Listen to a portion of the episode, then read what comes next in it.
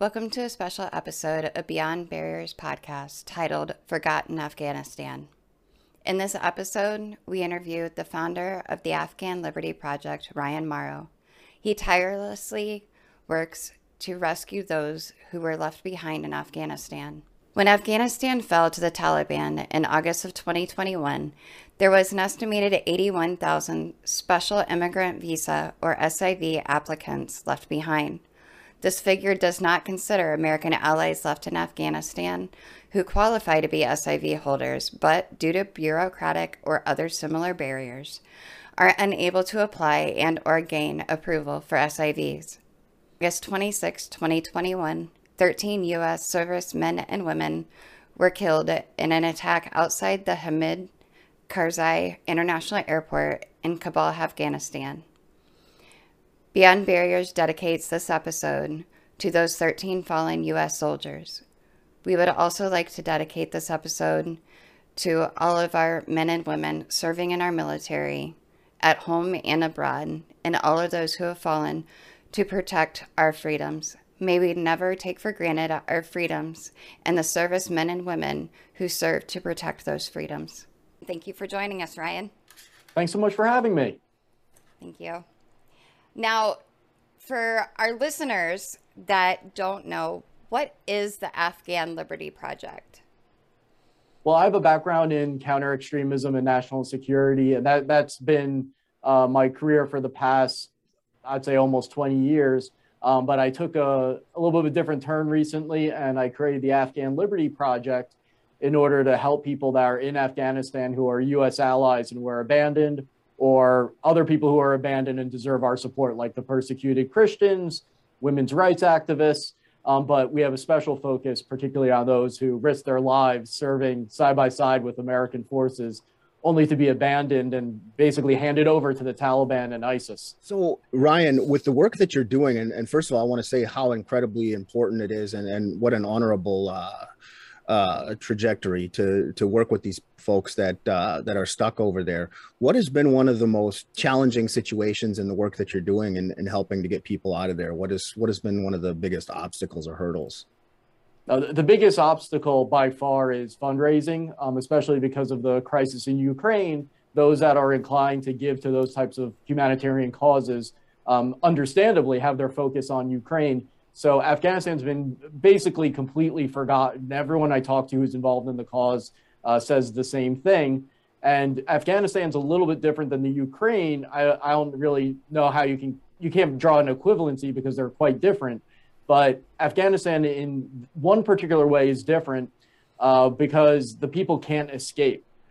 In Ukraine, you have a refugee crisis, but people are leaving Ukraine or going to parts of Ukraine that have not fallen to the Russians, and they're getting international aid.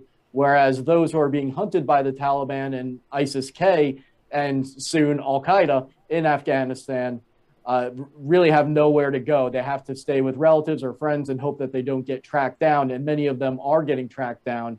And so the big problem of fundraising comes in because you have to pay for evacuations, you have to pay for food to be delivered because someone's scared to go outside, pay for rent and things like that. And the most painful part is when we run out of funding and having to tell that to an Afghan who's dependent upon it. They're so appreciative for every little bit you give. But that doesn't make it any easier when you have to actually say to them, I'm sorry, but I can't provide the food for your kids for this month or maybe ever again. And that's easily the worst part of all this. You brought up a really good point, as a lot of people, I think, have it in their minds that we give funds, you guys get the people out, and it ends there. But as you know, it doesn't end there, because once you've if you've been able to get these individuals either back stateside where they're supposed to be, or they're refugees and you're able to get them to a safe space, they're not employed. They aren't able to provide still for their family. Can you walk our listeners a little bit through like what that looks like? And you mentioned it there, like as far as continuing support. Can you explain to them this? It doesn't end once the initial process has started. Right. That's a good point. So on the one hand, you have people that are in Afghanistan and desperately need to get out, and they're being hunted. But they also have family members and friends there. The territory is familiar to them, and familiarity is very important if you're trying to survive. So on the one hand, it seems like an easy yes to anyone who could be evacuated to just anywhere. But you have to think about how difficult it is when you're brought somewhere where you don't know anyone, you probably don't speak the language, you don't know how to get a job. And so for some Afghans that have evacuation opportunities, the lack of support after being taken out of the country leads them to stay in Afghanistan, because at least they know where to hide. At least they have a friend to talk to. There's something. But if you're going to just drop someone off in some country and say, all right, well, now make it on your own, for many of them, they'd rather take their chances with having the Taliban or ISIS-K hunting them, because, hey, they haven't succeeded in finding me yet. So that's kind of the attitude. So you have to, when you do these evacuations, you have to think about, well, what's the next step? And so you have to either provide additional support so someone can resettle and hope that they get a job and can support themselves as quickly as possible, or you have to connect them with other humanitarian aid organizations that are set up for resettlement type operations. So as far as like, and I think this is good for the listeners to know as well, like you were mentioning how refugees are leaving the Ukraine. As far as Afghanistan goes, are the Taliban and the government there specifically, are they shutting down the borders? Or is there not the ability to cross for a lot of these people to get out to another country? Is that part of the process, or what's going on with that? Do you know? Yeah, there still are opportunities to leave illegally. That's really what the Taliban is trying to crack down on, is the illegal crossings. They will interfere with people trying to get passports. You show up to an office, if you're a wanted person, it's possible that you're going to get arrested. It's also possible you won't. Really, any time you interact with a government body, it poses a risk. So I would say it's not that they're shutting borders altogether. They're focusing on the illegal crossings mainly, but then those that are trying to leave legally, there's all sorts of different ways that you can be caught in the process by the Taliban, or just caught up in an ISIS bombing if you're in a certain area where they're setting off lots of bombs. And I've got to tell you, ISIS is really growing quickly. It's kind of the big underreported story here, where when you talk to people, they say, yeah, I understand Afghanistan is hell, but because it's hell, I don't want to be involved in it anymore. I've got news for you. The U.S. is going to be back in there because ISIS is growing so quickly, and that's because you have all this expertise available. And if you have to feed your kids, you're going to make some really awful decisions in order to feed your kids. And so you have all this expertise and weapons there. And as ISIS grows in Afghanistan, from the point of view of their constituency, they're fulfilling end times prophecy, because they'll cite this prophecy saying that an army with black flags is going to rise from the area of Khorasan, which is partially Iran, but mostly Afghanistan. So ISIS can speak with some credibility when they talk to people with that type of mindset and say, look, you know that prophecy that you've heard about your whole life? We have the black flags. We're rising in Khorasan in Afghanistan. And so you could see lightning quick recruitment on the part of ISIS as soon as it becomes apparent that they're seizing territory. They haven't actually seized territory yet in Afghanistan, but when they do, we're going to go right back to where we were before, where you had this whole wave of radicalization in the United States because ISIS declared a caliphate. It might even be worse this time, because actually another part of the prophecies is that they'll start losing, that they'll actually rise up in the Middle East and then start losing, and then they have a comeback. So they can even point to their losses as the fulfillment of prophecy and saying, look, just like the prophecy said, we're coming back and we're coming from Afghanistan. Wow. And you mentioned Al-Qaeda as well. So is that your intelligence sources, or is that popping back up on the radar too now that they're reorganizing there and coming back? Sure. And when you say Al-Qaeda, there's Al-Qaeda linked groups as well, because Al-Qaeda means the base. And so they're kind of a collection of all these different groups. So basically every single Pakistan-backed jihadist group is going to be looking to activate and grow in Afghanistan. It's going to be somewhat of a contest, I think, between a bunch of them. But Al-Qaeda specifically, yes, it's a consensus that Al-Qaeda is there. They're growing. And what often seems to be forgotten is that Al-Qaeda swears allegiance to the Taliban. Al-Qaeda is basically a subset of the Taliban. We talk about them as if they're two entities, and so maybe you can turn one against the other. No, they actually are, from their point of view, one single entity. And so you're not going to be able to break them apart. You can't trust the Taliban to hold to any deal that involves cracking down on Al-Qaeda.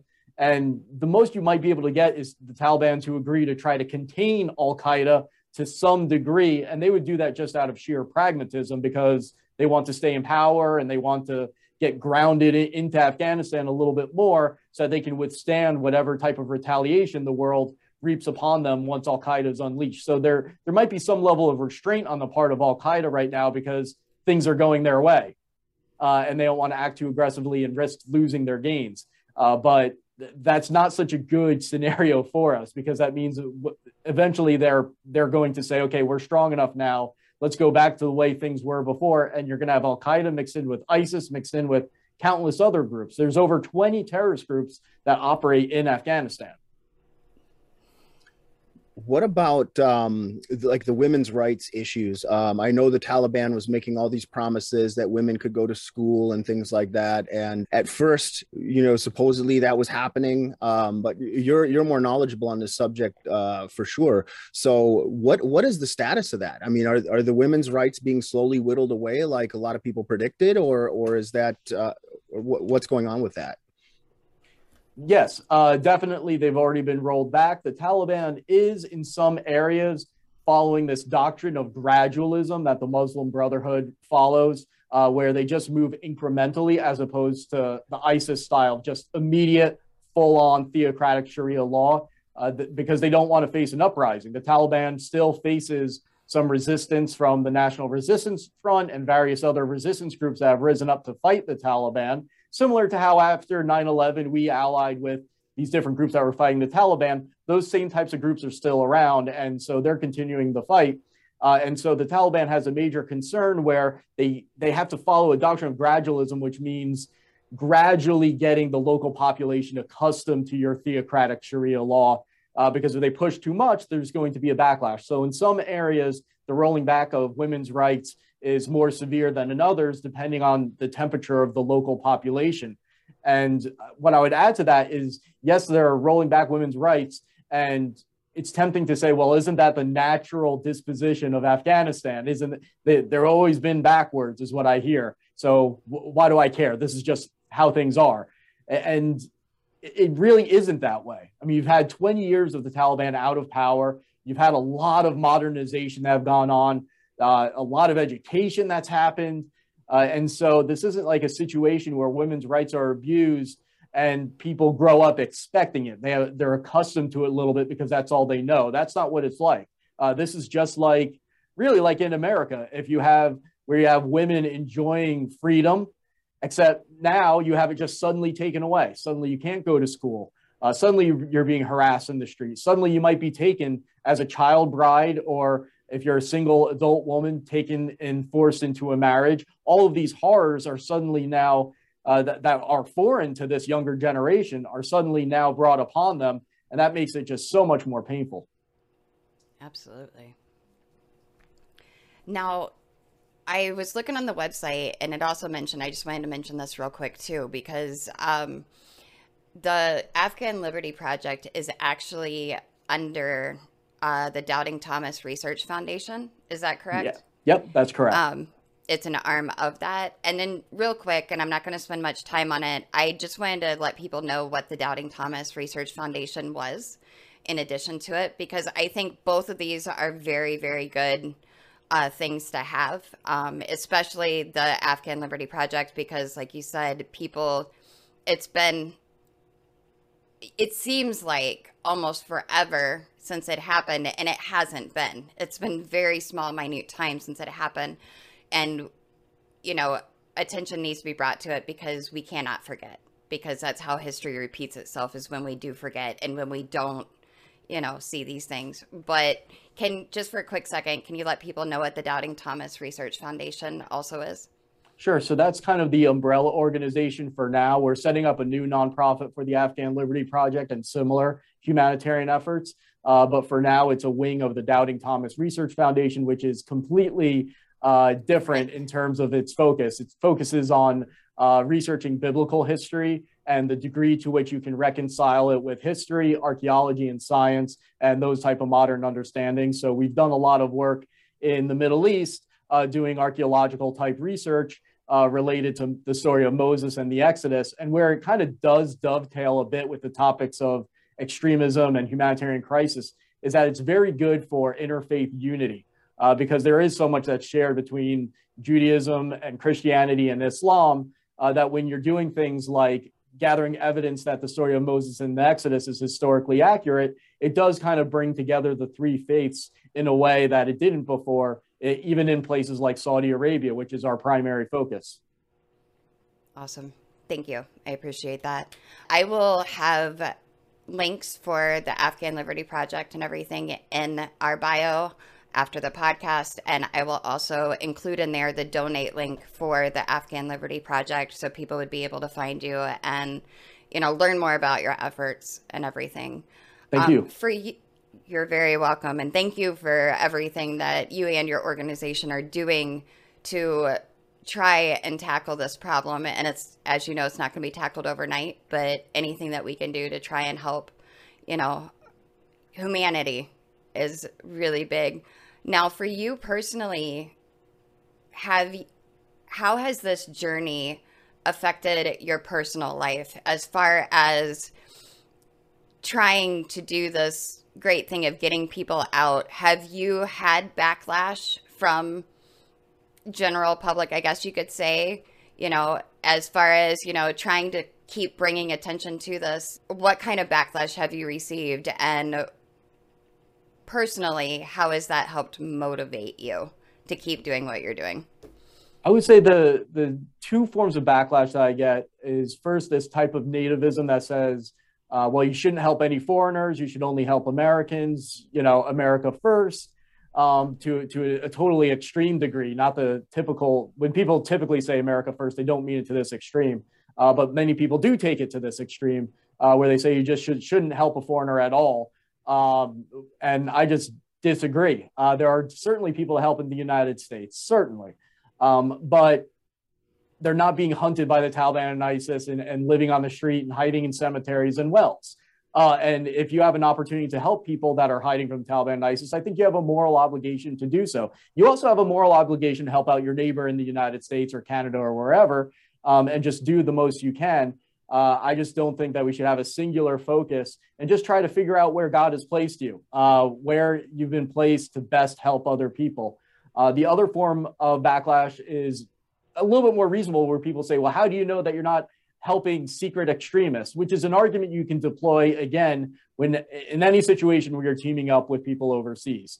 But we do collect the documentation on everybody.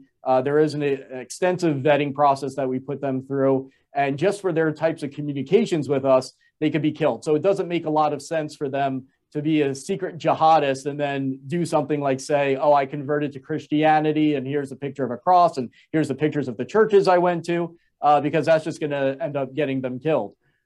So there is a strong vetting process that is stronger than what the US government does, in my opinion, from everything I can tell. So we're not as concerned about that.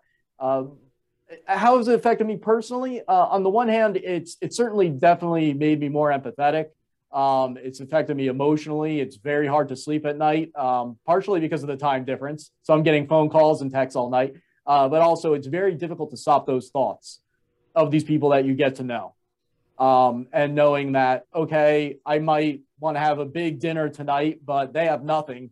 And so every single time you spend a dollar or even spend a second of your time, it's always in my mind thinking, well, is this really the best way to be spending my time or my money?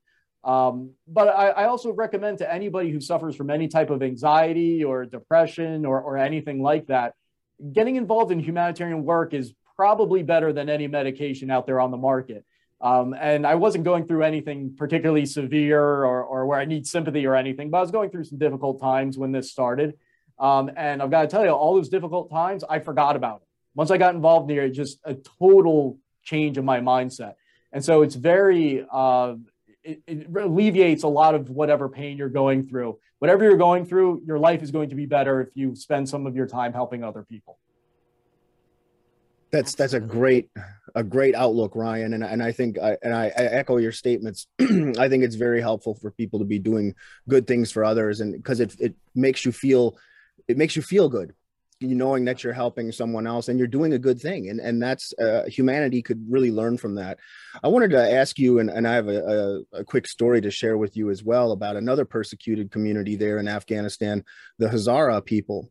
They've really, and I want to ask a bit about that, but I want to preface this with a story from, in 2019, I was in Turkey and I spoke at a de-radicalization conference over there, and I met a member of the Hazara community. He had said he was in the process of going to school to be an attorney. And I said, well, what made you want to be an attorney? How did this come about? And he says, well, I was in the armed forces in Afghanistan, and I was slapped by a commanding officer. And he says, and that's what, pushed me to want to become an attorney for my people. And I said, well, explain this to me. Why did you get slapped? What's going on? And he says, the commanding officer slapped him because he was a Hazara, and that the Hazaras were disrespected. They were looked down upon. And he said that there is a statement basically that's said there that about the different factions in Afghanistan that, we'll fight these people, we'll get these people out, but the Hazara, they'll go into the ground. It was, I'm not quoting him exactly, but it was something of that nature, that basically the Hazaras, we can't have peace with them. We can't separate from them. They need to go in the ground. And to me, this was just mind blowing, because I thought I knew stuff about Afghanistan at the time, but I didn't know about the Hazara minority and how persecuted they were, and some of the stories I'd heard from him. So I was going to ask you specifically, and I'll never forget this, forget hearing some of the stories from him. And I know that they're targeted there. So are you doing any work with the Hazara community? Are they some of the specific people that are facing this persecution? Oh, for sure. There's a lot of Hazaras who served with U.S. forces. There's a lot of them that have converted to Christianity, and the punishment for that is death. But in the eyes of ISIS and Al-Qaeda, and actually the Taliban, Hazara just being Shiite, it's a majority Shiite population, is enough to warrant their death. If you add on top of that, they converted to Christianity or served the previous Afghan government or served U.S. forces in any type of way, or Western businesses, anything like that, then that doubly makes them qualified to be executed in the streets. So they have to worry a lot about a genocide. And the only reason it's not happening now is because the Taliban is still finding their footing. ISIS is trying to blow up as many Hazara as they can. There's a special focus on that. And part of that, I think, just based on what ISIS does in other countries, I think the strategy there is they're trying to foment a backlash among the Hazara that brings in Iran. Because it seems like what ISIS always tries to do is they find that sectarian fissure within a certain country, and they try to pit the populations against each other, because in that environment, the extremist forces end up taking command. They're the ones that are most ready and willing to use violence. So they're hoping that the Iranian government comes in order to protect the Hazara Shiites, even though the Hazara Shiites are much more liberal. They're not like the Iranian regime. The other incentive for the Iranian regime to get involved on behalf of the Hazara is to suppress the Hazara, because they don't want there being a liberal Shiite alternative to the Iranian government. So on the one hand, the Iranian government is likely to intervene in Afghanistan to protect the Hazara because they're majority Shiite, but also to oppress them at the same time. They want to be the ones to oppress them, not ISIS. That sounds like a lose-lose situation. And yeah. Just for some background on Hazara, and correct me if I'm wrong on this, but weren't they the ones? Were they the same people that put up the Bamyan, the statues that were blown up by the Taliban years ago, the big Buddha statues, or was that another group of people there? I honestly don't know. I just assumed it was Buddhists and left it at that. Okay. I thought I was going to learn something here on that one. I'm going to have to. Oh no, you're not going to learn anything from me. Trust me. Now we got to look that one up afterwards. But yeah. Thank you. I just remember that. I think I was a kid when that happened, when they blew up those big monuments, and that was really horrifying. And it's just an ongoing crisis there in Afghanistan. Acacia, go ahead. I was just going to ask, like, what if somebody wants to get involved, but they can't financially, are there other ways that they can get involved and help? Sure. Well, just to put a price on it so people understand, $20 can save a life, especially when the next harsh winter comes around. Like, they were expecting over 1 million kids to die in Afghanistan's deadly winter during the last time around. We don't know how many actually did die. There was international aid that came in, but there's no accounting. I've seen pictures of dead kids over there, but there's no way to quantify how many actually did pass away. And so just getting winter clothing can be enough to save a life in Afghanistan. So don't look at a $20 or a $10 donation and think, oh, it's not going to make a difference. Like, no, that's probably going to save a life. It really is. But if people can't donate even that amount, let's put it this way. I'm not in Afghanistan and look at everything that we're doing. It's all just done through our phone. It's just through determination. We're not even specialists on Afghanistan. It's just seeing what people need and how to get it to them. And we always need more hands for that, more hands to handle the lines of communication and help with fundraising, help with social media promotion. Anything that gets our cause out in front of people so that they see it is a huge help, because maybe someone didn't donate $20, but now they got a promotional ad in front of people that then donate $20 or $40. It's really a numbers game. The more people that see and hear about this cause and they know about the Afghan Liberty Project and the low price point with which they can save a life, the more people that are going to donate. So the solution to that isn't always just having each person donate. It's having each person spread awareness of the project to other people that they know. Exactly. Yeah, and you hit on a really good part there as far as, you know, getting the word out. And you may not be able to, but, you know, you can get the word out and somebody else can. And you never know who's watching, who's looking, and who will see that can help. So that's very good. Good point. Yeah. Yeah, it's a big help, because think about it, big companies pay a lot of money for social media promotion, right? And it's the same way in the nonprofit world, especially if you have something that's a really specific ask like this. So don't underestimate the power of a tweet or a Facebook post. And speaking of a tweet and a Facebook post, I'm just going to cover this really quick. Now, I saw you posted something by the IRAP. Biden administration moves to get out of its court-ordered obligations, promptly access Afghan and Iraqi SIV applications. Oh, that story. Yeah. Do you want to touch on that at all? I'm not a lawyer, so I can't kind of give both sides to that. But basically, there is resistance in court to giving these special immigrant visas to people who deserve them in both Iraq and Afghanistan. Iraq's been dealing with this a similar problem as Afghanistan for a long time, where people who served with U.S. forces and deserve an SIV, a special immigrant visa, have to fight so long to get them, and sometimes will even run up against resistance, and then they have to go to court, whereas it should be much easier for people who you trust to come to America if they put their lives on the line for American interests. If it was a question of vetting, I would totally understand it. But it's not really a question of vetting where they say, oh, we need time to go through your social media, find out what type of preachers you listen to, or anything like that. There's no broad ideological vetting that's going on at all. So we know it's not that. It's just bureaucracy, really. That's what it comes down to. Bureaucracy is the reason that Afghans and Iraqis who serve U.S. forces and want to come pursue the American dream are unable to. See, and that to me is horrendous, because in both of those cases, or any of those cases where the United States is engaged in these wars, those people, their lives are literally at risk, you know, beyond at risk. I mean, their lives are on the line, because they put their lives on the line for the U.S. and now, you know, they're having to jump through all these hurdles. And I don't understand it. I think that, you know, our government's not perfect, that's for sure. And we've got open borders in different areas and things like that. But these people deserve that citizenship. You know, they put their lives literally on the line for this country, and there should not be those kind of roadblocks in the way. I think it's horrendous. Yeah, there's over 100,000 SIVs reportedly still in Afghanistan. If you're going to ditch a country in the middle of a war and you're going to ditch your allies, at least evacuate them. We didn't do that. I'm sorry, how many did you say?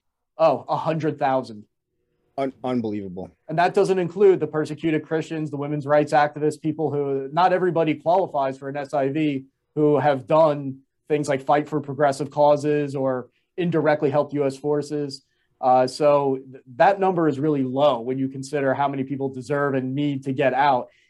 If you're going to leave, at least evacuate the people who are going to get slaughtered, as many of them as you can, or better yet, come up with some type of safe zone. That's what I've been arguing for. There needs to be some type of safe zone in Afghanistan, maybe in the Panjshir area where they're really resisting the Taliban, so that people can flee to some area of Afghanistan that is secure and relatively free.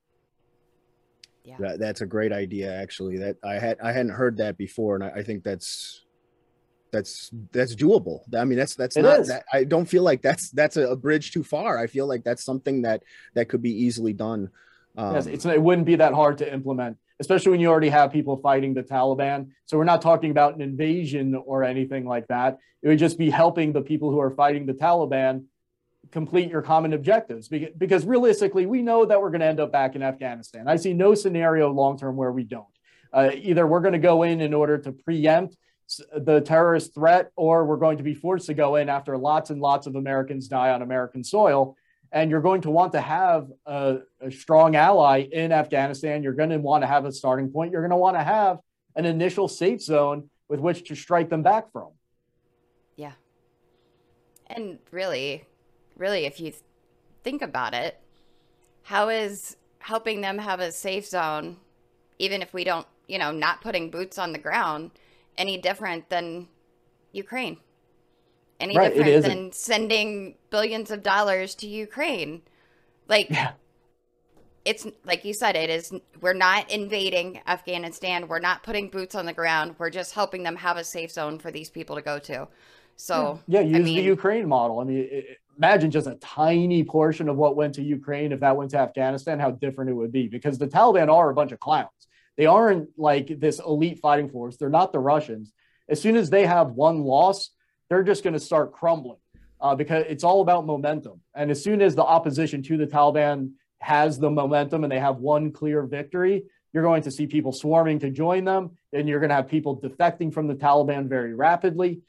So I don't view this as that difficult of a situation to address, which makes it all the more frustrating. Can't even imagine.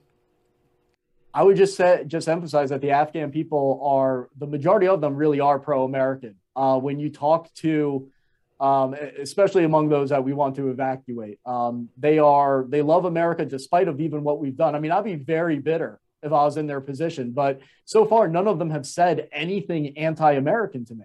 They're disappointed, but to them, America is so great that even America can do something like drop them and abandon them to the Taliban. But at its core, they still understand that America is a wonderful country that stands for certain ideals that they have. And they understand that America is flawed, and they just see this as an inevitable flaw in an amazing country.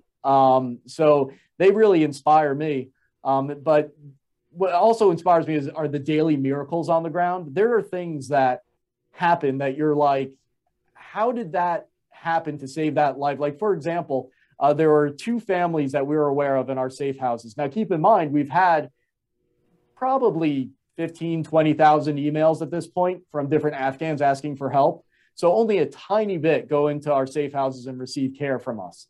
And of that very tiny amount, there is a situation where there were two families that were basically telling us about how his family members were blown up. And we started noticing that their stories were really familiar. And it took us some months to realize this, but the one was saying, yeah, my sister, I believe she was killed. I haven't seen her for 6 years.